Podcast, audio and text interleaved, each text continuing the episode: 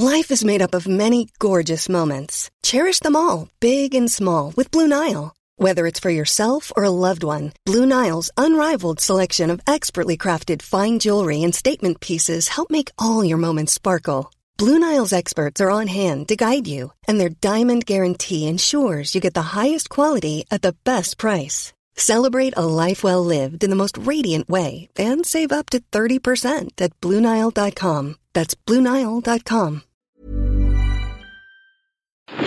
702. The Naked Scientist. It's 24 minutes to uh, 3 o'clock, one of my favorite times of the week uh, because you never know what you're going to get. You know, as Forrest Gump says in that film, uh, life is like a box of chocolates because you never know what you're going to get. Well, guess what? This time with the Naked Scientist, it's just like that. Good afternoon, Chris. How are you? Makes two of us, doesn't it? Neither of us know what the other's gonna gonna serve up. No, I'm good. How are you? I'm well, but the pressure's all on you because you've got to serve up something good with your answers. I never, never failed to to do that. Surely. no, you never, you never, and I think that's why, what we marvel at every single week. Uh, we already have your calls lined up, Chris. Uh, quite a few of our listeners ready to pose their questions to you. Mtunzi is first up, calling us all the way from Margate in KZN. Hello, Mtunzi. Hi, Azania, and hi, Dr. Smith. Hello. Yeah, um, my question is very simple. I guess the answer is rather complicated. okay. Um, it, it, it's a simple matter of this. We we have theories on on all kinds of theories on how to travel faster than the speed of light. Of course, we don't really have the the math right or whatever. But I was just wondering, how would we manage to actually see faster? In other words, we can every time we see something that is light years away, we are seeing it in its path, so to speak. So how would we first be able to see faster before we even know how to actually get there? So how would we solve that problem first, and are, are there any theories around that? Well, the things which we look at when we're seeing something in the way you're describing, and you're quite right, if we look deep into space, we can see light which is coming to us from across the vastness of the universe, and that light uh, has been travelling in some cases for billions of years. We can see back almost to the start of the universe, not quite the beginning for various reasons, but we can see back billions of years. And the reason we can see back in time in that way is because light has this speed limit. It doesn't go more than 300,000 kilometres per second. And so there's a, therefore a, a, speed limit on how fast the light can travel through space towards us, and it takes time for light from very distant parts of the universe to reach us. Therefore, that time delay corresponds to the distance between us and that far object, and it's perfectly conceivable that you're looking at light corresponding to something that no longer exists where that light came from because the light's taken so long to get to us. So, if we're making observations using light, then the observations we make can only be made at the rate at which light reaches us. So if you watch something, the light from that object that you're watching is going to come to you at the speed of light, and you can't do anything about that. And uh, therefore, it's a, a tricky one to solve because if you're going to use any kind of measuring device, whether that's light we can see, light we can't see, like radio waves or even X rays, or even gravitational waves, they all travel at the speed of light for various reasons, and therefore you're constrained by how you're going to measure something moving. But it's for those reasons that we believe that. Uh, because of the, the rules of physics, that you can't go faster than the speed of light. And the simplest way of explaining this is E equals mc squared. E is energy, m is mass, and c is the speed of light. And if you increase c, the speed must of c goes up, that means the energy goes up. And if the energy goes up, the mass must go up. So as you go faster, you get heavier. If you get heavier, you need more energy. So you need an infinite amount of energy to make yourself go faster and faster and faster until in the end you can't go any faster because you need infinite energy and that's the speed limit.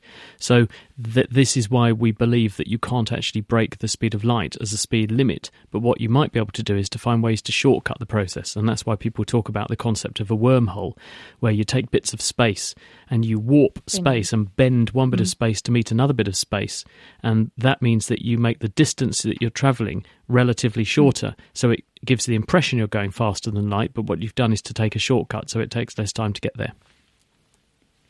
Yeah. Uh, is, there, is there time for follow-up question? Yeah, go ahead quickly. That? Yeah, go ahead. And, okay, cool. So we, we took a photo of a black hole last year using some very complicated means. Um, is there is there a means then of peeking through that? Of, I mean, obviously that's now interstellar space, but but is there a means of of, of I don't know, ever, ever peeking through that? And is it a case of when we discover how to travel there, or let's say use wormholes or whatever it is, that we'll probably simultaneously discover how to see things faster, or however? How would it work? When you say we took a picture of a black hole, th- th- this was very striking, wasn't it? The the image that was circulated last year, but that wasn't actually the black hole. What you were seeing was the absence of light coming from a patch of space, which corresponds to where the event horizon of the black hole is. The event horizon being the point of no return. The black hmm. hole is a warping of space to su- to such an extent that not even a light wave can get out of it, which is why it looks black because it's not giving out light from beyond that event horizon, so it looks black.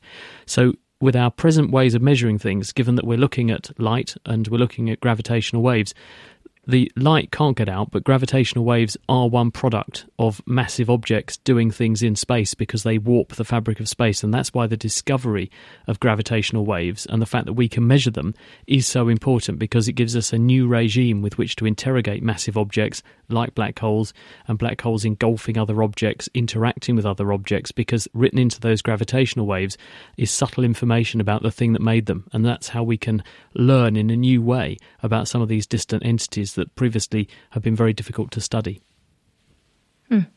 Fantastic. Mtunzi, thank you for getting us uh, started. And I think maybe you carry on the conf- conversation with the Naked Scientist on the handle. Um, it's at Naked Scientists, plural, on Twitter if more questions arise. Thank you very much, guys. Thank you. That's Mtunzi in To Alistair, thanks for your time as well. Uh, you've got a question for Chris. Hi, Azania and Dr. Chris. Um, two part sensory question. Mm. Uh, tears. Tears. We create them to clear and clean our eyes. But why do we cry? As they have no reason to form. It's like at a funeral or watching a movie, you know, or even when Liverpool win the league every 30 years. Or, or if you're not a Liverpool fan, when Liverpool win the league. Man United. yeah, forever. yeah, yeah. Man United, quite well. The, the reason, the reason for tears, okay, they're a very visible manifestation of emotion, and humans are very visual species. More than a third of our brain substance is devoted to just what goes in through our eyes. We devote a huge amount of neurological processing to vision, and the equivalent, if you look at a dog's brain, a third of a dog's brain is devoted to smell. We are the visual equivalent. So we put enormous precedence on vision. We have enormous amounts of neurological territory devoted to decoding vision, and therefore we have evolved, because we're a social species, at giving information visually. When we're angry, we become very red in the face. We puff ourselves up, tense all our muscles, and snarl at each other. We also, when we're very happy, smile. We change the colour of our skin in subtle ways to give away these emotions. We also cry and tears can can signal an extreme of emotion. So it's almost like your body, your vision reads the facial affect of a person and says, "Right, okay, I think I know what mood they're in," and then tears add a bit more on top to say, "I'm in this much of a mood." And this is the evidence for it. So it's another non-verbal cue to what we're trying to communicate to each other and the extreme to which our emotions are running at the time. And it's just because we're such a, a visual and social species that we do that. That's a brilliant answer. But, uh, okay, so then the second part of the sensory question. Mm. Can you hear me? Yes, go ahead, Alistair. Is it is it only me? But when I watch scenes from a movie of um, heights, like on the edge of a ledge, Yeah. or those guys climbing cliff faces without safety lines, the soles of my feet start to tingle like a nerve feeling. Is that does that happen to everyone? Um, I know what you mean, and the reason that that happens to, again to humans is because we have a population of nerve cells in our brains called mirror neurons, and the reason we are so successful socially is because we have the ability cognitively to put ourselves in other people's shoes.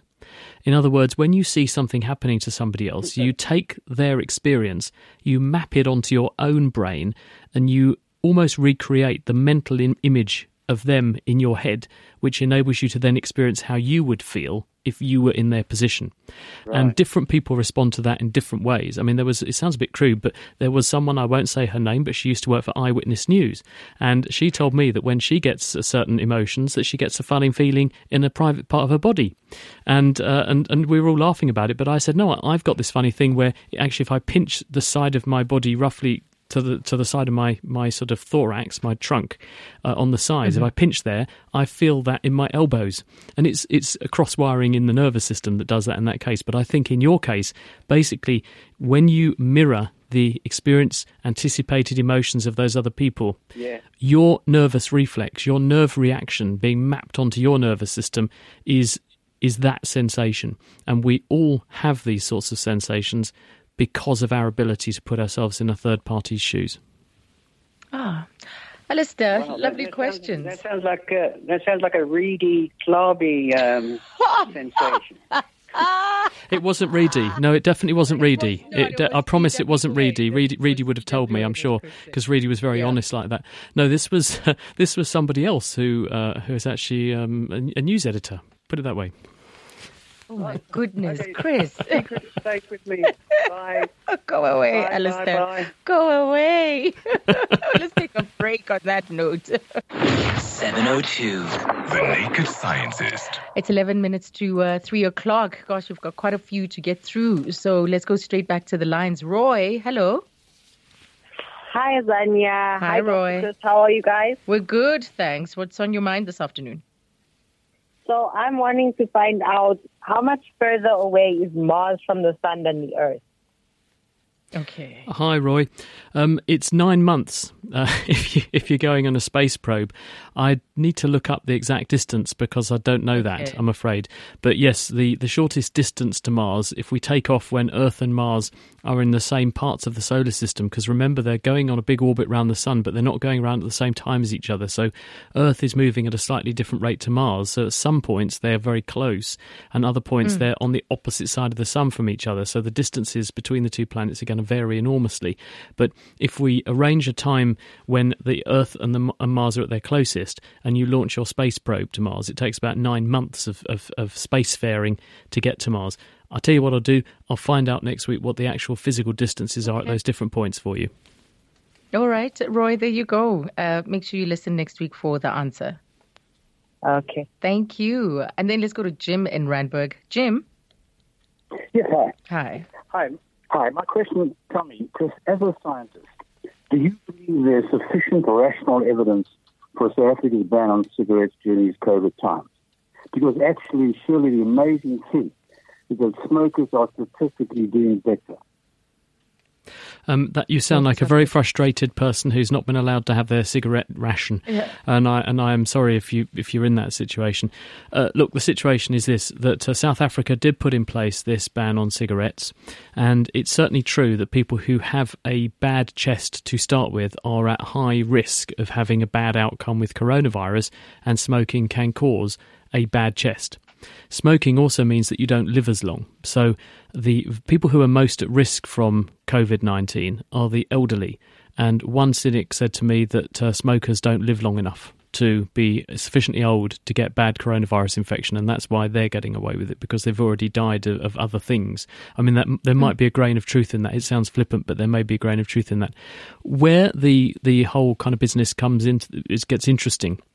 France actually reported apparent association between use of nicotine replacement therapies like patches and mm-hmm. sprays and so on, and a reduction in infection rates. And there's a suggestion that nicotine might reduce the expression on certain cells and tissues of the receptor mm. that the virus uses to get in to those cells. It might be that that's the case. On the other hand, smoking increases the amount of the expression of that receptor. So it might be that there's a balancing act going on between smoking making it more likely you'll get infected and nicotine making it less likely you'll get infected, and some people are sort of doing a bit better, some a bit worse. But the, this is very preliminary. I haven't seen proper Mm-hmm. peer reviewed, published evidence about that. At the moment, I think actually, I mean, I'm a doctor, I'm a non smoker, so, you know, I'm biased, and I'm, I do feel for people who, who are smokers and now feel that their rights are being eroded you know, if people want to smoke, as far as I'm concerned, that is up to them. But I do think this is an opportunity for people to try to kick the habit. And sometimes something like this can help them because 75% of smokers say they want to quit. And most of them have tried many times and failed because it's incredibly hard to do. Although Mark Twain once said, giving up smoking's easy, I've done it hundreds of times. Yeah, Jim, there you go. Thank you for that one. As this issue continues to rage in South Africa with uh, no clear end, petitions, and uh, just saw a tweet from someone wanting to bombard a comment or opinion line that asked a question about smoking. And so that frustration certainly being felt by South African smokers. Let's go to uh, Steve in Edenvale. Hello, Steve. Hi, I just wanted to find out all over the world these days, you find these huge electrical wi- wind farms with the big uh, turbine fans, Yeah. and they, they're spread all over the, a large area. Why don't they bring them all together closer and save a lot of ground? Yeah, hi hmm. Steve. Th- There is a good reason for this, and, and this is that there is an optimum separation for them in terms of both how you erect them, how you maintain them, so you've got safe distances so you can get to them and, and maintain them, and also because of modelling the airflow around them, because the turbine is extracting energy from the passing air, and therefore it will create an energy shadow behind itself. And if you put a bunch of turbines right in line, one behind the other, the one at the front will see all the wind and extract loads of energy from it, the one behind less. Less and less and less and so on, and so the efficiency would drop away. So you have to position them optimally to engage with the most wind, to mean that uh, they can therefore make their energy the most effectively, use the least footprint, the least destructively that they can, and be sufficiently spaced so they're they're safe to to maintain and control. So those are all the factors that play a part. The good thing about wind turbines is that they have very little environmental impact apart from the hmm. noise pollution that they make because when you take yeah. them away there's just the platform which is a concrete base that they were bolted to as their foundation. Nothing else no hmm. other impact. Very easy to remove everything. It's not like a nuclear power station that's going to be there for 100,000 years or a coal-fired power station that will put CO2 into the atmosphere that will be there for thousands of years So I'd rather have that, in fact, uh, that, that hum and that the sound that they make rather than uh, one of the others, as you've just described there. So, uh, interesting question, Steve. Love it. Thank you for. Thanks. Thank you. He's calling from Edenvale. Let's go to Fourways next. It's Akani. That's where we find you today. Hi. Hi, Azza, and uh, to you also, Dr. Chris. So I have a dilemma. My dad has been discharged after spending time at um, hospital in hospital for three weeks with COVID, and we thank God that he's out of it. But um, to my surprise, right now, I just asked my daughter to, you know, call the hospital to find out what are they, you know, um, what are the risks and you know thereof and uh, how we should go about it. You know, when as we are taking him back home, Yeah. and if at all he has tested negative. So the nurse, obviously the doctor didn't speak to us. We understand that they might be overwhelmed about the whole thing. You know, obviously uh, many people are getting admitted, so he's not able to co- to communicate or to talk to us. But my daughter just found out that no, he is still positive, and um, so we don't know. As a, I mean, much as as much as we're happy that he's coming back, How much of a risk What- is it? Okay. what, are, what Yeah. are the risks? How powerful is it? It's been three weeks. yeah. Is it? Uh, you know, I'm or just you know. Yeah, no, it's an interesting Yeah. question you raised, Tsakani, because even uh, I think about two weeks ago or three weeks ago, there was that issue that if your symptoms, if, if your symptoms are over and you're feeling that your health is improved, you can even return to work, for instance. And employers have had to make their own decisions around that. Do you wait for employees to test negative, or is it about um, health returning, even though the person is still testing positive? So, Chris, what is what is the understanding there? How much of a risk does the father pose? Do we have to wait for a negative uh, test? Sigana, you've actually hit the nail on the head with one of the most pertinent questions we're all asking at the moment. The tests that we're using to diagnose coronavirus infection are excruciatingly sensitive. They will detect as few as eight copies of the virus genetic information in a sample. And what they can't discriminate or distinguish between is virus that's viable and capable of causing disease in another person, and pieces or shrapnel, fragments of the virus left over after the immune system has demolished it. And what we realize is that although we can continue to test people positive for an extended period of time in some cases, they're probably not infectious. You're at your peak of infection just before you get symptoms, and probably for about a week after you become ill. And then, because of the immune response, the amount of virus that's viable in your body plummets. And if you have very low levels of virus, you're not going to pass that on to anybody. So you're not going to be a risk to anybody. But because the tests are so sensitive, it's very likely they're going to continue to find traces of the virus for quite some time. We're actually doing an experiment at uh, Cambridge University at the moment where we've got samples taken from people who've had coronavirus infection and we've tested them at various time points afterwards to, to, to gather virus and we're going to do an experiment to see if the virus is viable. In other words, if it, if it can infect cells in a dish, proving that those people have viable virus or not at various points. And we're setting that up at the moment, but it's an open question at the moment. We don't know the answer, and it's a very good question. But you should be reassured if he's Mm. recovered. A, I'm delighted to hear he's better, and congratulations, Mm. welcome home. B, the likelihood of him actually being a threat to any of you lot now is extremely remote. Okay. Oh, Thank you, Tsakani. Thank you for raising that very important question. We are out of time, and someone reminding me, Quincy, saying, "Don't forget your question around whether we can smell in space." I've got to take your ads and the headlines. Uh, a quick yes or no, and then we'll elaborate next Monday, Chris. Well, it depends. If you're in the space station, of course you can smell because that's an atmosphere. But if you're in space, space is Yes. nearly a vacuum, so no, you can't. Ah, there we go. Thank you for the reminder, Quincy. As always, wonderful session with you, Chris. Looking forward to next Monday. Thanks, Asa. See you soon, everyone. Bye bye. Thinking about your next career move in research and development? Then it's time to make your move to the UK. The nation that's investing 20 billion pounds in R&D over the next 2 years. The nation that's home to 4 of the world's top research universities. The nation where great talent comes together. Visit gov.uk forward slash great talent to see how you can work, live, and move to the UK.